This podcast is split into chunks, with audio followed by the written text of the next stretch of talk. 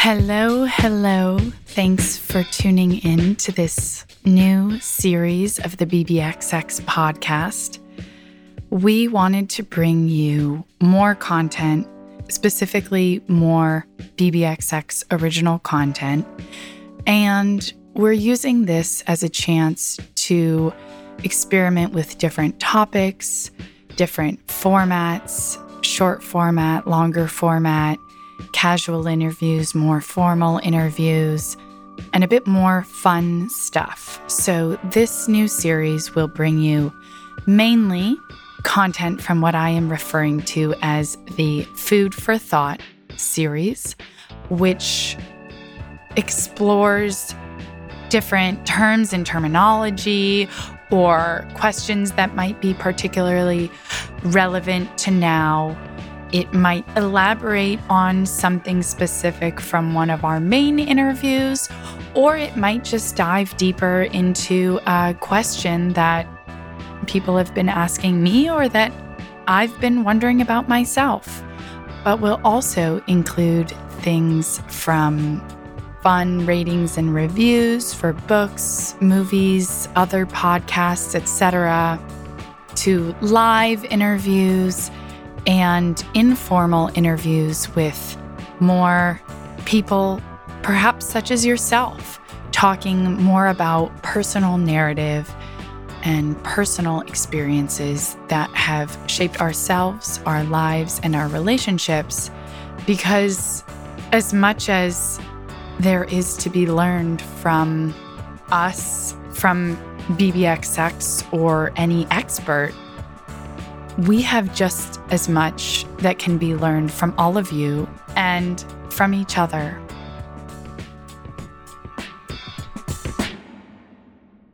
The other day, somebody asked me what my perfect happiness was.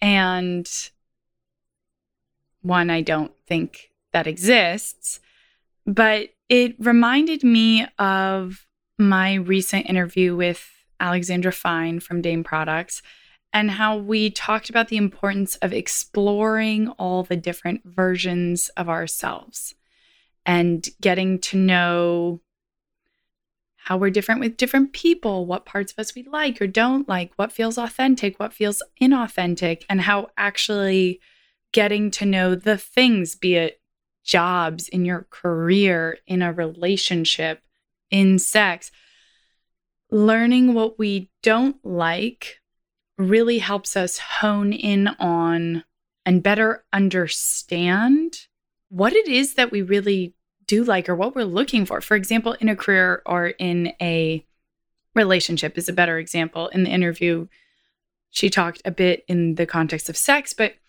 more so in these other situations when people say, go after what you want or go after, you know, the person you want, the career you want, what do you want to be? That's not nearly as simple as people make it sound to know exactly what you want to be. And yes, I think some people grow up knowing they want to be a doctor from when they're five years old and they know for the rest of their life. Or yes, some people meet somebody in high school and they know that's it. But I think for a lot of people, we have no idea. And one, because that's not as easy to figure out as people make it sound. And two, because there is no one thing, one career, one person, or one version of ourselves that could give us incredible joy and happiness. And so I think that there is no perfect happiness because perfect would imply better than other alternatives. And I think that there is no one path, one destination. And this was something that really spoke to me when I heard about an interview with an extremely successful businessman. And he was asked in the interview if he could imagine what his life would be like if he'd made different decisions, if he'd had different outcomes, and if he could imagine himself as happy as he was that day had things turned out differently. And his answer was extremely simple. Of course. Of course he could. He talked about how he had no idea what he would have done, how different his decisions would have been, where he would have ended up. He said, for all he knows, maybe he would have become a writer or a chef. There's no way to know.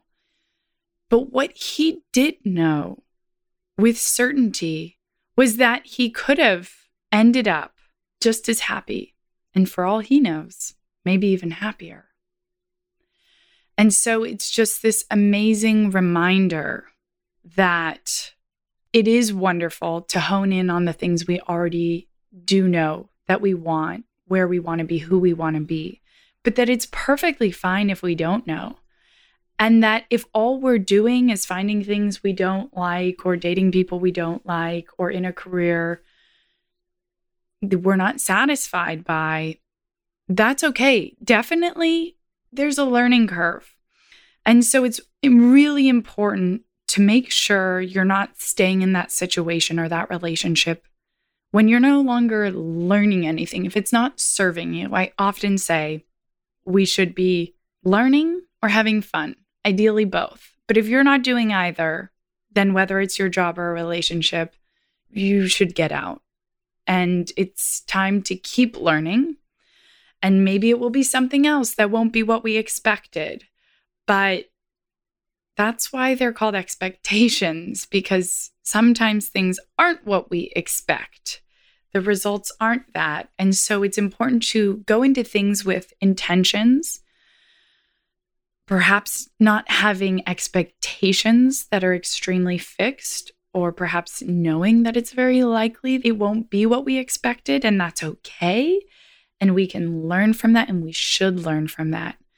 And to also remember that we shouldn't just be looking for one thing, one source of happiness, one route, one perfect outcome, but that all of those things help us really hone in and get closer to whatever version of us, whatever version of that happiness we want to have, and that we could be just as good at or just as happy in another circumstance we're not familiar with and that all of these other experiences give us perspective and help guide us to getting closer to that version of our happiness that might change throughout life, but that can serve us in such an incredible way, and that we would perhaps not understand as well and appreciate as much without the perspective of all those other experiences that led us there in the first place. Thank you.